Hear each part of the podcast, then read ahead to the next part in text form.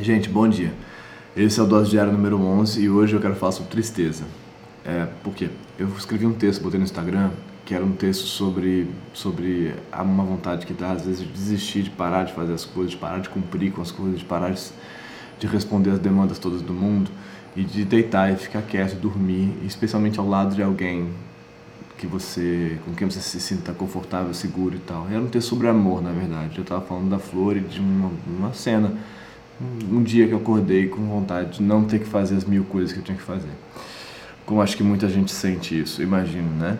E aí eu recebi muitas respostas falando, cara, totalmente, o amor e tal, ou entendo e tal. E algumas respostas me falando, você está deprimido, toma cuidado, você tem que procurar tratamento, você tem que ver e tal, coisa, terapia. E pessoas me escrevendo directs, me falando que me dando indicações de terapeutas, não sei o quê. E eu, bom, eu respondo todos os directs, né? Eu converso com todo mundo porque me, realmente me interessa, mas eu fiquei muito impressionado com como aquele pequeno índice de, de vontade de descansar estava sendo, ou vontade de parar, ou vontade de desistir, estava sendo lido pelas pessoas como depressão, depressão mesmo. E eu, eu fiquei pensando sobre isso, sobre como a tristeza não tem lugar mais no nosso mundo, né? Esse mundo no qual você tem que produzir tanta coisa e corresponder e estar tá sempre potente, capaz, bonito, feliz. Não, não, não, é possível que você esteja triste. Então, é como se qualquer índice de, de desvio dessa, dessa, dessa potência fosse sinal de depressão. E eu falei, cara, eu preciso falar sobre isso.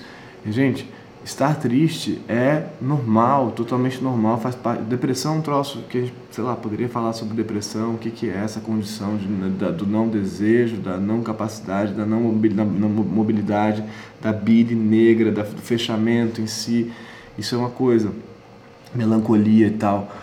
Tristeza, cansaço, sono, qualquer coisa dessas são só parte da vida, de você querer, você está sentindo sono é porque você, você tá, precisa, dormir, é só isso. Só que a gente vive num lugar aqui, a gente tem que tomar café, Red Bull, sei lá o que, para poder produzir mais do que a gente gostaria de produzir num lugar, não no Brasil, estou falando, no nosso, no nosso tempo, né? A gente tem que produzir mais, a gente tem que ser o melhor, a gente tem que ser sei lá o que.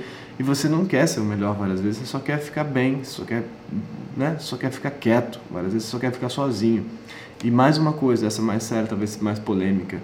Você pensar se sua vida faz sentido, você pensar se você queria continuar, é a coisa mais razoável que você pode fazer.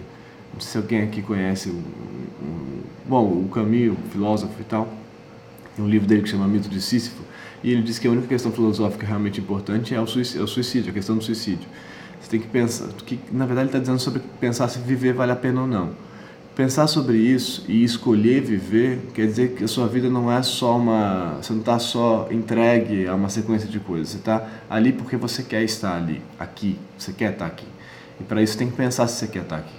Então, contemplar o sentido da vida, o porquê disso, se vale a pena ou não, é talvez das coisas mais inteligentes que você possa fazer.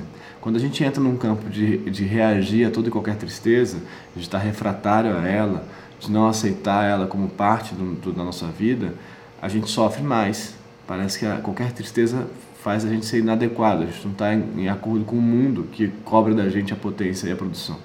Então a gente passa a estar tá refratário à tristeza.